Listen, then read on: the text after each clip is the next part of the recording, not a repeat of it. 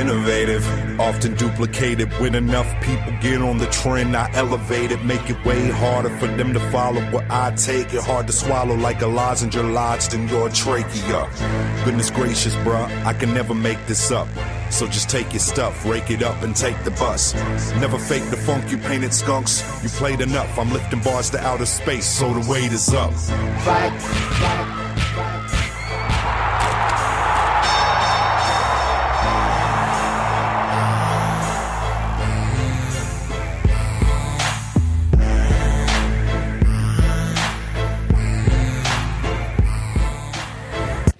If you're listening to this show, chances are you're interested in getting better at jiu-jitsu. I know I am, and one of the guys that thinks the deepest and hardest about how to get better at jiu-jitsu is Andrew Smith. Andrew's been training for more than 20 years, teaches and runs a school at Revolution BJJ, and has a new project designed to help other people assimilate the vast swaths of information that jiu-jitsu has in it. So his new project is called bjjpath.com, and it's a video and text instructional site that's organized a little differently than other sites. I took a few minutes minutes to talk to Andrew about how the site works, what its genesis was, and his plans for the future. And if you listen to this whole podcast, you'll learn about how you can get onto the site for cheaper and earlier than other people can. My thanks to Andrew Smith for taking the time to sit down with me, and I hope you enjoy the show. So, where did the idea come from to start BJJ Path? That's a, a good question. Um, so, you know, I've, I've always been um, a fan of video instruction, you know, ways to learn with jujitsu because um, people don't really understand how easy it is to get information nowadays. The only problem is that there's while there's a glut of information, there's not really an easy way to find stuff. So I guess that was a big part of it. Was sort of like you could find anything you want on YouTube or um, you know even other video subscription websites, but sometimes it's tough to find um, what you're looking for without having to go through 15 different search channels and you know, spend a half hour looking for one particular thing. So that was sort of the initial frustration. And then I was already creating uh, video tutorials, which I just enjoyed making and putting out there. And it sort of dawned on me that I really needed to organize these things a little better just, you know, um, hierarchical groups and do some other things with them that was more interesting that I couldn't do uh, with the limitations of the free format I was using. So um, it just sort of slowly dawned on me over the last three or four years that I could probably turn this into a pretty good uh, video tutorial subscription website that was different than what else was out there. I think that was sort of the, the nucleus of it, the origin of it. Yeah, you mentioned the quintessential joy and and tragedy of the internet, which is there's more information out there now than ever. Without a trusted guide to sort of navigate your way through it, you don't know about the quality of the information or how that's going to help you learn. And so one of the things that I've always liked about your online instructionals, both the written ones and the YouTube tutor, the, the video tutorials, which you organize into YouTube playlists, is there's a logical progression uh, for the student to follow uh, what the student uh, is trying to learn. And I'm wondering, did you think of this first for your students at Revolution BJJ, or was this always going to be something that was a broader uh, of broader benefit to the jiu-jitsu community? Well, you know, Jeff, I've always liked to um, travel and visit friends in various different corners of the world. And that's been a big part of my life for a long time, you know, ever since, uh, certainly the late nineties and early 2000s when I was competing. And that sort of bled over into me teaching seminars and things of that nature, getting to know gym owners that are just in different states and different regions that I've been to. And so traveling around and, and doing that really um, sort of lit something on fire in me. And I enjoy, I've always enjoyed teaching you know, I think we've talked about this a little bit before. I, my parents were both teachers. Um, it was sort of a natural fit for me, uh, becoming a, a, grown up. I'm using air quotes. Nobody can see that, but, um, so, so teaching, um, the, the short answer is a wider audience was always in mind. Um, but I think the reason behind it is because I just know people in different pockets of the world and, you know, the blessing and the curse that is the internet has connected us all really closely together. So it doesn't matter if you're in Richmond, Virginia, where I am right now, um, or if you're in Italy or Russia or, you know, uh, New Jersey or some other place like horrible place like that. You know, I, we're going to be able to connect relatively easily and the jiu-jitsu community has made the world smaller and the internet is making the jiu-jitsu community even more connected than it has been in the past. So let's talk about organizational systems because this is obviously something you've put a lot of thought into with the tutorials that you have in the past. And one of the things I noticed just clicking around BJJ Path is you have multiple different ways that the student can organize their path of study. And uh, you have some fundamental groups that the student can navigate to and then choose a tutorial and then click through to related tutorials. So how did you come up with that organizational system and why do you think it's going to help people learn jujitsu? Man, good questions again. Um, you know, I think the, the fundamental groups are uh, somewhat self-explanatory, although there's many different ways that you can kind of arbitrarily divide the body of jiu-jitsu, you know, knowledge. Um, and just for what it's worth, these are going to change too over time and evolve uh, and adapt. Right now, as I'm looking at it, there's submissions, escapes, mount and back, sort of as one subcategory, uh, guard, side control, and then standing techniques. And then, for instance, if you click into submissions, you get different types of submissions. So there's leg locks, kimuras, triangles, armbars, wrist locks, chokes, omoplatas, and so forth. So that's sort of like pretty straightforward hierarchical way of doing it. And then if you click into leg lock, you can see knee bars, heel hooks, straight ankle locks, and toe holds. Um, so, you know, sort of subdividing it is a natural way to do it. Taking a look at whether you want to say something is um, an action or an escape or, uh, you know, an offensive position or anything like that. That's where it gets kind of fuzzy. Where, you know, I think everybody can kind of divide uh, jujitsu up into positions. You could say, is this a move from the guard? Is this a move from mount, you know, or against guard or against mount or whatever? And so that's sort of the, the gist of the fundamental groups. Relatively straightforward ways to think about things. Um, but the other, the relational stuff. So like if you're in an article, the thing that you were talking about, Jeff, if you're on the right hand side, if you're on a machine, a laptop, a computer, the group and the transitions and the defense are going to follow you around. And so the transition is sort of a, honestly, it's a placeholder name. We don't really know what else to call it, but it's a thing that you can also do from this position that's very similar. So like if you click into say, um, you know, a mount position, there might be an S mount tutorial on there as well, which is kind of a, an arbitrary example. Uh, there are, but there would also be sort of the other person's point of view. So like if I do, I'm going to click into a straight ankle lock tutorial right now. The straight ankle lock for BJJ is the name of this one. And then I'll look over on the right hand side and there's, uh, how to defend the straight ankle lock, right? Uh, how to escape the straight ankle lock, the name of the article. And there's also a transition into a belly down straight ankle lock and then a sweep into a straight ankle lock. And so like, you know, you can get some of that stuff through an algorithm, like through, say, YouTube will suggest another video for you to look at and everything. But it's, it's YouTube suggesting it, right? It's not like a, a jiu-jitsu black belt or somebody knowledgeable with the art. And so all of these sort of transitions and, and uh, defenses, the way to find other articles, that's all sort of curated by humans, you know. Um, right now it's me doing this stuff, but I always want that. I don't want that to be sort of like algorithm based. I don't want to lose its kind of soul, you know. Um, and so the fundamental group's relatively straightforward. The thing that you find in the very first page when you log in, you can check, click on submissions, click on escapes and so forth, go down that particular rabbit hole. Then inside the article, the thing on the right, the transitions and the um, defense, those are sort of um, my suggestions or other black belt suggestions on where to go next from this video. So I think you hit you hit the nail on the head with the the lack of kind of curation on the internet. That's what I see this as sort of. Um, it's not just throwing information vomit out at people. It's putting, it's giving people a guide, kind of thing. here's a really good thing to look at, you know, and and not just a rabbit hole. The rabbit holes are really fun, but um, we've also got a third way to sort of navigate around in here, and that's like the what I call the Wikipedia style links inside the articles themselves. So like you might see some highlighted text that you want to click on. If you're looking at that, that straight ankle lock, uh, video from before, it might reference a heel hook or something. You can click on the heel hook and you can learn how to do a basic heel hook too. And then you go from that article to another one and so forth. And the next thing you know, you're in a crazy wiki rabbit hole of some kind. So that's sort of the general gist of the way that the structure is organized. Uh, although there's more to it. Um, Jeff, and there's more in the plans. I think for now, that's probably enough to confuse the crap out of people.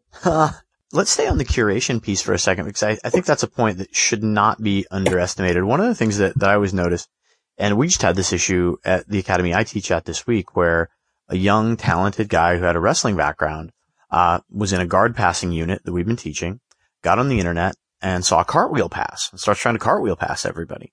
And he's like, don't all the high level guys do this? I mean, I saw this on YouTube and it was, you know, and certainly a move that, you know, can work in certain circumstances, but probably isn't as a jujitsu instructor the first thing that you would want to teach a white belt in terms of passing the guard. And so, you know, someone like yourself and you, are a black belt that's been training for more than 20 years, right? Yeah, that's right.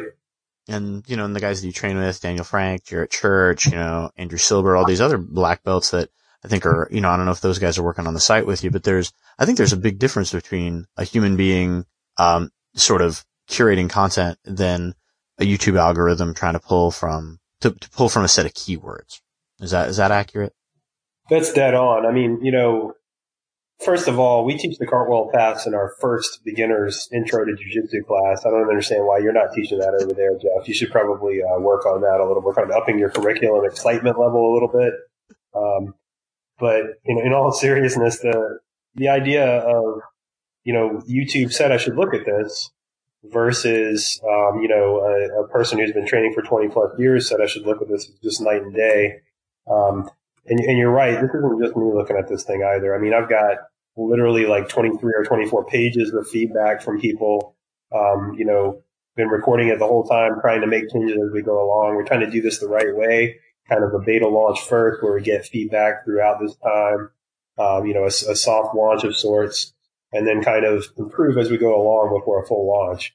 And I think that makes a lot of sense. It's a software model that's been followed by a lot of people, but um, all of these people that are looking in here, I mean, I would say there's probably an equal number of white and black belts looking at this thing right now. I wanted to be sure that I got a good mix of people who didn't know what they were looking for necessarily, didn't know how to find what they wanted, but also the more experienced people. Because if I'm honest, I think that this website is great for people purple belted up right now. Um, it's got a ton of content. It's, it's really easy to find some more advanced stuff if you're looking for it. And the fundamental stuff is being fleshed out right now. There's lots and lots more content to come. There's a new tutorial that comes in every week, but there's a long way to go too. And I'm, I'm sort of viewing this as a very long term project that I want to continue to work on for a long time.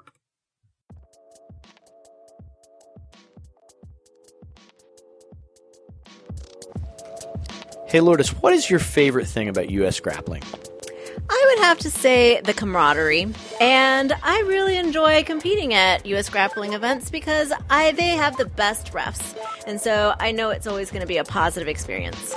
It's really important to have great refs. It keeps everybody safe and having a good time at the tournament. And speaking of upcoming tournaments, March 23rd, US Grappling is going to Frederick, Maryland. April 27th, Richmond, Virginia. Back to North Carolina on May 11th in Greensboro. So if you're in the Southeast anywhere, go and find yourself a US Grappling tournament. You're guaranteed to have a good time.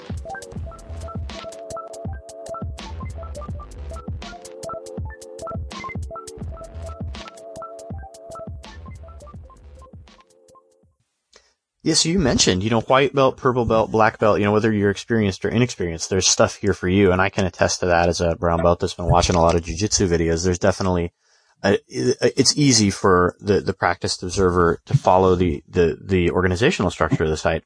I'm wondering though, a, a different question about audience.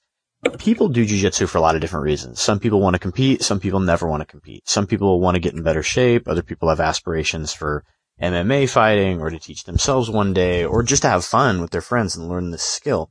I'm curious, do you see this site as a something that is a for a general interest jiu-jitsu practitioner or is there an emphasis on people that want to compete or don't want to compete or how, how do you think about that when you're thinking about the video? That's another really good one, Jeff. You know, the I think it's general interest right now. Um, and I would not say that these are necessarily like sport specific techniques as such, but I would say that all of these techniques, uh, or 90% or more, are definitely um, types of techniques that you would use in a competition. So less of the sort of like, uh, here is a lot of very basic fundamental self defense stuff shown with a lot of repetitions and more of, um, you know, how to escape the mount when somebody's pinching their knees together tightly um, you know, very specific stuff that you're likely to encounter when you're rolling at the gym with your partners. Um, and I would say, if anything, it's more geared toward the person who is a practitioner at a school, at a gym, like Revolution BJJ, where maybe there are some people who do compete, um, but it's not everybody and it doesn't rule the day necessarily. So I think it's important to kind of keep that in mind. You know, there, there's a lot of websites out there that are like, we are going to teach you how to be a black belt world champion. You know, um, I think that's sort of the, the, the language. You can sort of see that with the ad copy that they use and the way that they describe themselves. And there's nothing wrong with that. You know, I think for a small handful of people, it's the best thing in the world. Um, you know, I, have been friends with a lot of high level jujitsu practitioners for a really long time and have seen how they train and what the things that they like to do. Um, and so I understand a lot about what they're, what they're after. Uh, some of that stuff's here too, you know, if I'm honest, like there's a lot of sort of modern sport jujitsu that really isn't, um, out there on a lot of other websites, but I don't necessarily think that's the key differentiating factor for this place, you know. Um, I think that BJJ Path is a, a lot more like a welcoming kind of atmosphere where everybody can come in and everybody can kind of play and take a look um, without being judged. That's also going to be a really important thing. Learn the moves that you need to do to become more, uh, you know, successful by rolling at the gym because that's really where you're going to cut your teeth and where you're going to learn your lessons for the most part. Yeah, I mean, I agree with every part of that, especially the, you know, there's no substitute, obviously, for coming to class, for uh, learning from a qualified instructor, and from rolling in the gym. But, you know, as you know, there's, there's more tutorial sites out there now than ever. And I guess I'm wondering, what do you think differentiates BJJ Path from some of those other tutorial sites? Or, you know, why this one? What niche does it fill? So there's definitely a couple of things that differentiate BJJ Path from the other ones. The, you know, the number one thing, the thing that just leaps out at me that's obvious is the way the, uh, the instruction is structured, the, the lessons themselves. Um, so if you, if you click into an article, it's an article. It's not just a video. If you search for um, uh, some kind of technique on virtually every video site on the internet, you're going to come up with a video. Uh, this is going to give you video plus text. So it's generally three or four videos plus some text in each of the lessons. So like for instance, how to defend a leg drag guard, guard pass is one of the fairly recent ones I'm looking at right now and it sort of gives you the gist of the preemptive early maintenance stuff. Then it talks about what if you missed, and then it talks about some other things that you can do from there. Um, so you can sort of think of it more like a classroom lesson if you want. Uh, and that's sort of another area that I've gotten unexpected feedback from instructors planning their lessons by using this as a resource. Um, the other lesson, the other unexpected surprise has been people using this for drills material. So if you have like a 30 minute space where you get to drill with somebody and you're looking for something to work on. People are using uh, BJJ Path for that quite a bit. Uh, so it's, you know, I hope that answers the question, Jeff. I don't want to stray too far away from what you were talking about, but um, that's sort of sort of the gist. No, to tell you how spot on that was, that's actually the uh, the how to defend the leg drag pass is the article that I have up on my machine right now because it is a recent article that you've posted just in the past week or so, and because I'm teaching the leg drag tonight, so I was checking that out, and I think you did a good job of describing it, which is, you know, you have because of this article, that you could you allow the reader to explore many aspects of the move, from preventing the move, like okay, how do we how do we you know what's the best escape to a triangle? Don't get stuck in a triangle. What's the best way to get out of the leg drag? Don't let don't let them leg drag you. Whereas there are other options too that like, okay, with the sort of what I like to call the check down list of, okay, um, what if we get stuck in what you call unfair 50-50? What if we, how do we mm-hmm. advance troubleshoot this position? And that's what I, what, why I like the resources because these are all things that, you know, even a very experienced leg drag practitioner, somebody that does this all the time is going to get something out of this, or in this case, has their training partners do it to them all the time, is going to get something out of this. Um, one of the things that you have under the transitions page, you have some basic guard maintenance drills. And that's not the only drilling page you, or drilling article, drilling suggestions you have. But you do have articles here that will allow folks that maybe don't get to class as much as they want to do solo drills or maybe to do drill with their buddy. And, um, the importance of drilling is something that I think a lot of instructors don't emphasize enough. Well, yeah, I definitely agree with that. Um, we've been fortunate at, at, our gym at Revolution BJJ to be able to have a lot of um, classes per week. We have 72, I think, classes per week. Do not quote me on that. It's probably off by three or four because we seem to add classes at a record pace. But, you know, because of the, the class options and the number of mats that we have, we can have a drills class in the middle of the day, you know? So we have, I think, like maybe six drill classes now, if I'm thinking right. Uh, Tuesday, Thursday, Monday, Wednesday. Yeah. Um, and, and, it's a good opportunity for people to train on the one hand, you could say, well, just come in for open mat and do some drilling. But on the realistic hand and the hand where reality lives, nobody's going to do that. You know, if you walk into an open mat, I mean, you're, you're probably there to roll. Like it's the fun stuff, right? That's what everybody wants to do. So if you're the person that wants to drill, you need to have a drilling partner already picked out or else it's just not going to work. Whereas if you go to a drills class, everybody's drilling. You know, you're going to drill, your partners are going to drill. Like there's going to be some kind of structure. There's going to be probably a timer going off at the right time, you know. So I think drills classes are super duper important. And I wish that, um, I wish for every gym in the country to become more successful and have the opportunity to add more classes. And then some of those classes then will be drills classes because I think it would really help out a large number of students. And I would advocate that for anybody running a gym who's looking to add some classes in the not too distant future. Um, drills classes are fantastic. You also don't have to absolutely have a black belt running a drills class. It doesn't hurt. And it's a good thing to have. But I mean, if you're in a position where you're running a gym and maybe you're the only black belt and you need to add a couple of classes, if you're not real sure how to make that happen, drills classes might be a really good option. Um, we've seen a tremendous improvements in our students and I've seen personally in my own game ever since I started drilling with some regularity about five years ago. It's just night and day, you know, the, the improvements that I made on certain specific positions that I would otherwise just never get good at.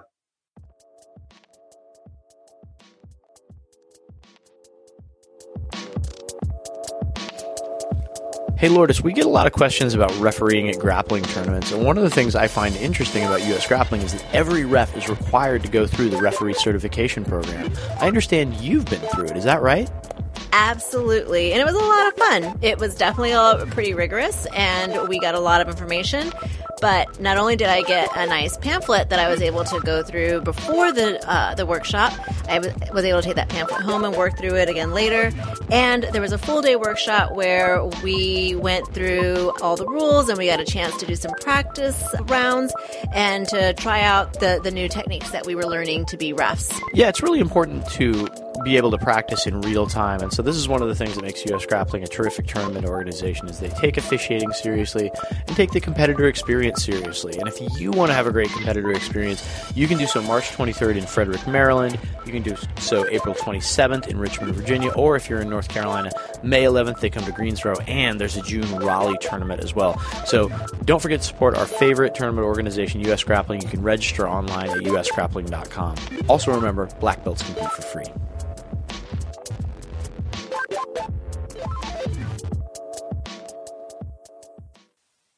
Yeah, the the drills class is something that's next on my list to add for all the reasons that you just um, that you just expanded on.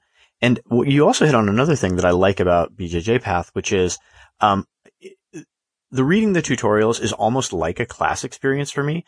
And the word that I'm going to use is the tutorials you have have context.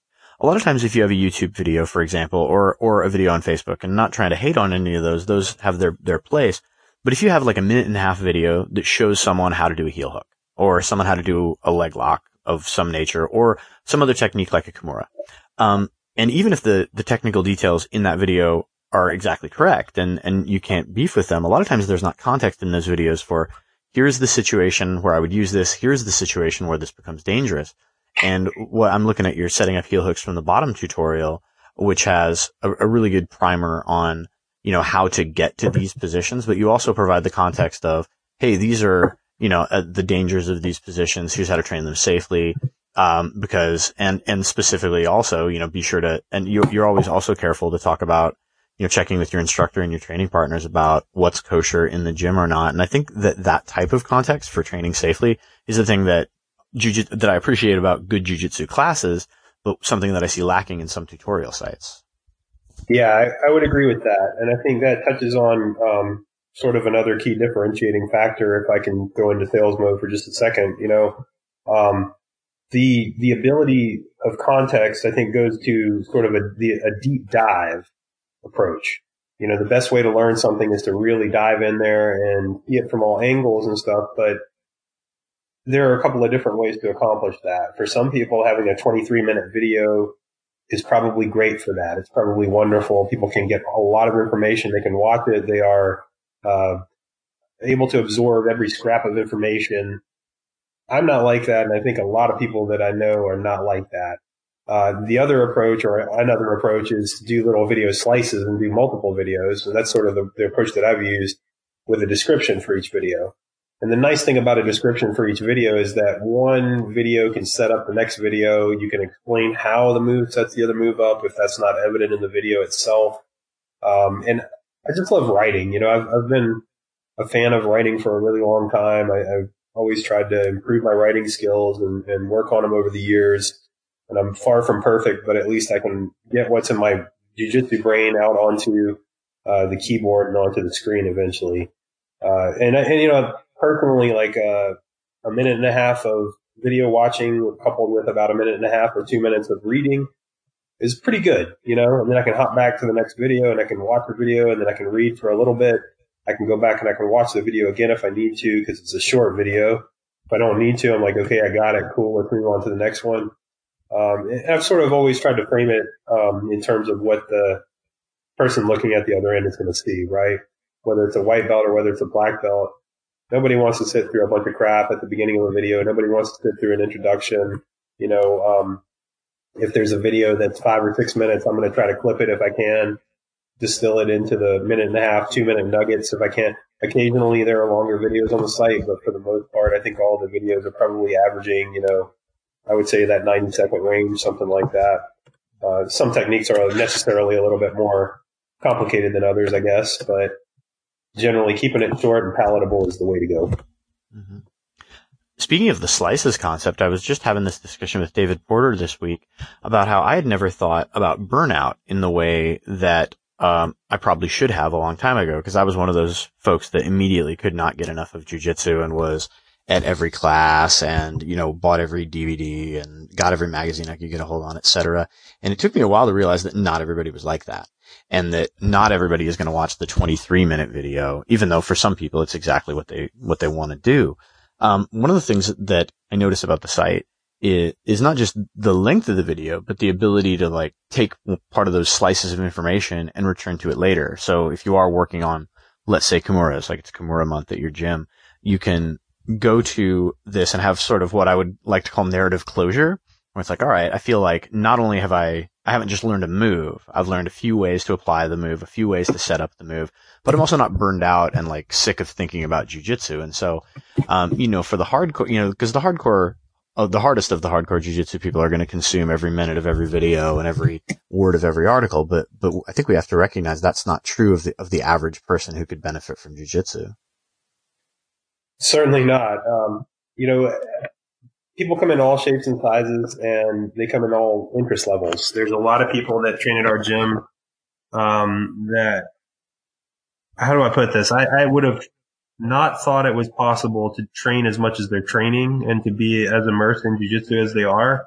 Um, part of this comes from my own sort of limited experiences coming up in the scene when there just weren't that many gyms and there weren't that many opportunities to train. And, you know, if you had a gym that you trained at, you'd go in there for two hours, two and a half hours maybe, uh, and you'd go home. And that was the only option to train during the day. So if you're a beginner, you swim with the sharks. You know, if you're an advanced person, you, you train with everybody. Uh, you train with the white belts, you train with the black belts. And who are we kidding? There weren't black belts back then. You know, we had purple belts and we were damn happy and damn lucky to have them. you know, so a lot has changed in that regard. But one of the things that's just startling to me is to find these white belts that, that literally are doing 10 or more classes a week. And that's just absolutely crazy to me because two or three times a week was in many cases the most you could train. So you see people who are just absolutely diving in. But then on the other extreme, you have you have people who are professionals who are working, who have a career, who just have very limited time, and jujitsu is great for them. It's just amazing for people like that, right? They've got a pocket of stress in their stomach, and they come in and they get rid of it, and they learn something, and they exercise a part of their brain they don't don't normally get to use, and, and their cardiovascular health is amazing, and all the benefits that apply to the other people apply to them too, other than maybe they don't shaka as much because they're not, you know, training 10 or 15 times a week. But, uh, it, it's really interesting for me to watch this evolve, sort of see all the different types of people evolving in jujitsu, whereas there was only maybe one type of person 20 years ago, and that was the crazy person. And those people are still out there. And fortunately, some of us have been able to survive. Uh, you know, you mentioned Jarrett earlier. Jarrett was with us way back in the beginning Uh, uh, you know, Trey was back there with us. You know, all, all of these people were doing this stuff for so long. We've all had to change a lot with the way we've done jujitsu, right? So instead of having the one type of person who's the crazy person who's obsessed and doesn't mind getting kicked in the head and you know getting a, a tooth chipped when they practice and stuff like that, we don't have to have all that stuff anymore. And I'm not that type of person anymore anyway, so it suits me pretty well that there's quite an evolution to see. Yeah, most definitely. It is. It, it is interesting to see all the the more diverse folk that uh, are doing it for different reasons. And I, I remember, I don't know if you know Malik Telfer, trains with Tim Peterson, but got his start training in, in North Carolina. But one time, uh, you know, because the point of this story is that I think a lot of us, because as humans, we tend to gravitate to our own experience as the norm, because this is the way, this is the way it happened to me. Therefore, this is the way it happens. And so at Triangle, when we, when I first started training, everybody rolled their first night. Everybody went as hard as they could on every roll. You would often, you know, get kicked in the face and, you know, and that was just the way it was. And when I was talking to Malik a few years ago, when I was a, when I was a purple belt, I mentioned that and I was like, you know, that, that's the way it was. And, you know, I, I came back and I assume most people who really love jujitsu would have come back. And he looked at me as if my hair was on fire. And he's like, I, I, because I had assumed that that was just the norm, that that's why you go in and that's what you're looking for. And it really opened my eyes to the fact that that's not the case anymore for even the majority of people. And while, uh, as you mentioned, the, the crazy are still here and, you know, cause, cause, cause where else are we going to go? Um, the, we have a broader demographic that we have to sort of acknowledge now. And, and, and I think that's mostly a good thing. It's definitely a good thing. Uh, another really good thing is families doing jujitsu together this has been just amazing for us at our gym. I mean, we see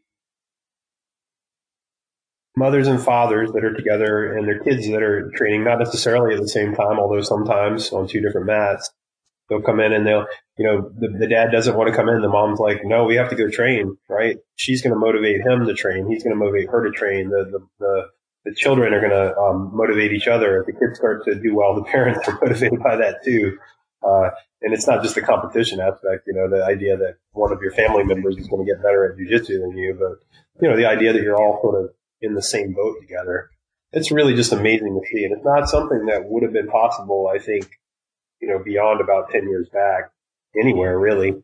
Very, very, very difficult. Very few places where you could have had kids and adults training at the same facility. Um, you know, kids in jiu-jitsu is, it's the future. I mean, there's going to be tons and tons of kids doing this stuff uh, 10 years from now, there'll be 10 times as many kids probably doing jiu-jitsu as there are today.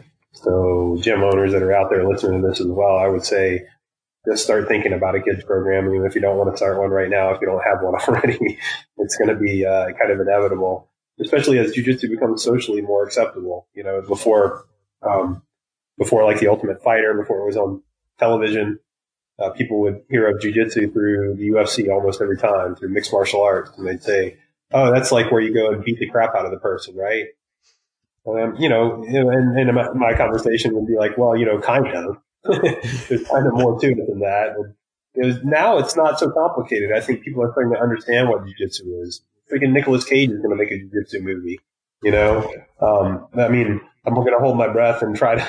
I'm definitely not going to watch it when it's in the theater, but uh, it's going to be interesting just to see how you know as it becomes a little more mainstream but what's going to be the Jiu-Jitsu Karate Kid? What's going to be the thing that really catapults it onto the main stage? Is, is there anything that's going to do that? I don't know.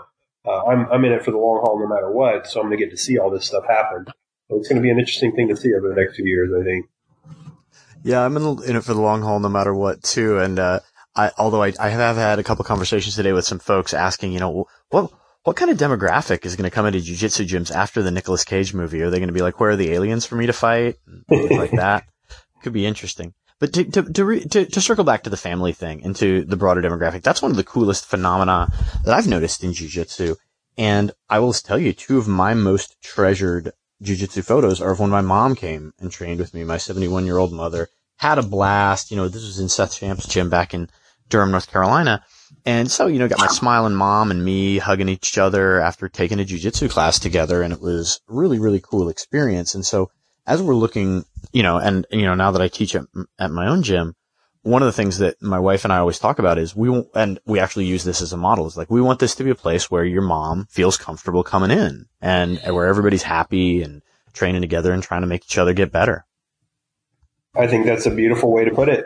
Uh, wasn't possible a few years ago. You know, like I said, I, I, think some gym owners are starting to wake up to this idea that uh, black and and red and you know dark colors and metal music maybe isn't the way to go. You know, um, if if you are going to do jujitsu to feel tough and angry, you might want to reconsider your motivations. Maybe you want to go lift some weights instead. You know. Um, because jujitsu is something where you sort of have to remove the emotions, remove that component of um, competitiveness and, and, ego from the equation as much as you can. We all know that it's not entirely possible to get rid of your ego or to, you know, shelf all of your emotions unless you're Mr. Spock or something. But generally speaking, that's the idea behind jujitsu. So it makes perfect sense to have an atmosphere that's a little more welcoming, you know, and, and to have a place where your mom would want to train. Absolutely and then you can uh, sit down with your family and watch and uh, read some tutorials on BJJ Path together. And so the site is bjjpath.com. You've got articles there. You've got video tutorials. It's organized with a tagging system in addition to your group system. And how, if folks are interested after hearing this podcast or checking it out, um, how can they go check out the beta and about how much does it cost to sign up? Well, so the cost one's easy. It's going to be nine ninety nine a month for uh, the next several months. We will do a full launch in September, where it's going to be twenty bucks or twenty five bucks a month. But anybody who is signed up will be grandfathered in for whatever rate they get it. So you sign up for nine ninety nine, you're going to be at nine ninety nine forever. Um, there's uh, it's really easy to cancel if you're sick of it, you don't like it after using it for a while. Um, and what I would say is that for your listeners in particular, um, this is still kind of an early release for me. I'm only going to market this stuff on particular social media that I've been involved with for a number of years. So, uh, if you're in any of the groups that Jeff and I are in together on Facebook, uh, if you're following the Reddit uh, Jiu Jitsu forum, I'm going to be making posts where there are free tutorials to look at, like I've always been doing. So you can still look at one free tutorial uh, at a time. If you want to sign up for the website, you can do it right then and there, and you can click through. So you'll get a t- sort of taste before you buy, if you want to think of it like that. Uh, if you're sure you're going to love this thing, you can go straight to bjjpath.com and you can sign up. Uh, it's really, hopefully, really easy. We're, we're definitely trying to make sure that it's easy for people to do that part. Uh, and also to navigate around through the, the site itself, of course. I mean, we want the user experience to be incredible. That's our goal. We want it, want it to be really, really easy. So I would say if you're if you're following us on any of those uh, particular social media, um, or if you want to reach out to me personally or reach out to Jeff personally, uh, if that's okay, Jeff. Sorry. of course. that would be an easy way to, to get a hold of it, kind of take a look and, and see if you like it and, and jump in there. That's pretty much it. Andrew, I always have a great time having you on the podcast, and uh, we I'd love to have you back on in six months or a year to figure out uh, to see how BJJ Path has gone, to see about the growth of Revolution BJJ, and to talk about uh, your newest affiliate, Revolution BJJ Ashland, where folks can train with the aforementioned Jarrett Church, who is an awesome instructor and an overall great guy. I would love to talk about that stuff, Jeff, and I always have a good time as well. Thanks so much for making some time and, and getting me on here today. That's our show for the week. As I talk to you, I'm in the airport getting ready to go to Singapore and Thailand for a week where I'm going to train with some really excellent people and then get the chance to come back. I'm also watching FloGrappling on the pans right now, and so we'll have a results show for you when I get back. Maybe we'll talk to some folks who had a great experience out at the IBJJF pans. So until next time, be safe and keep training.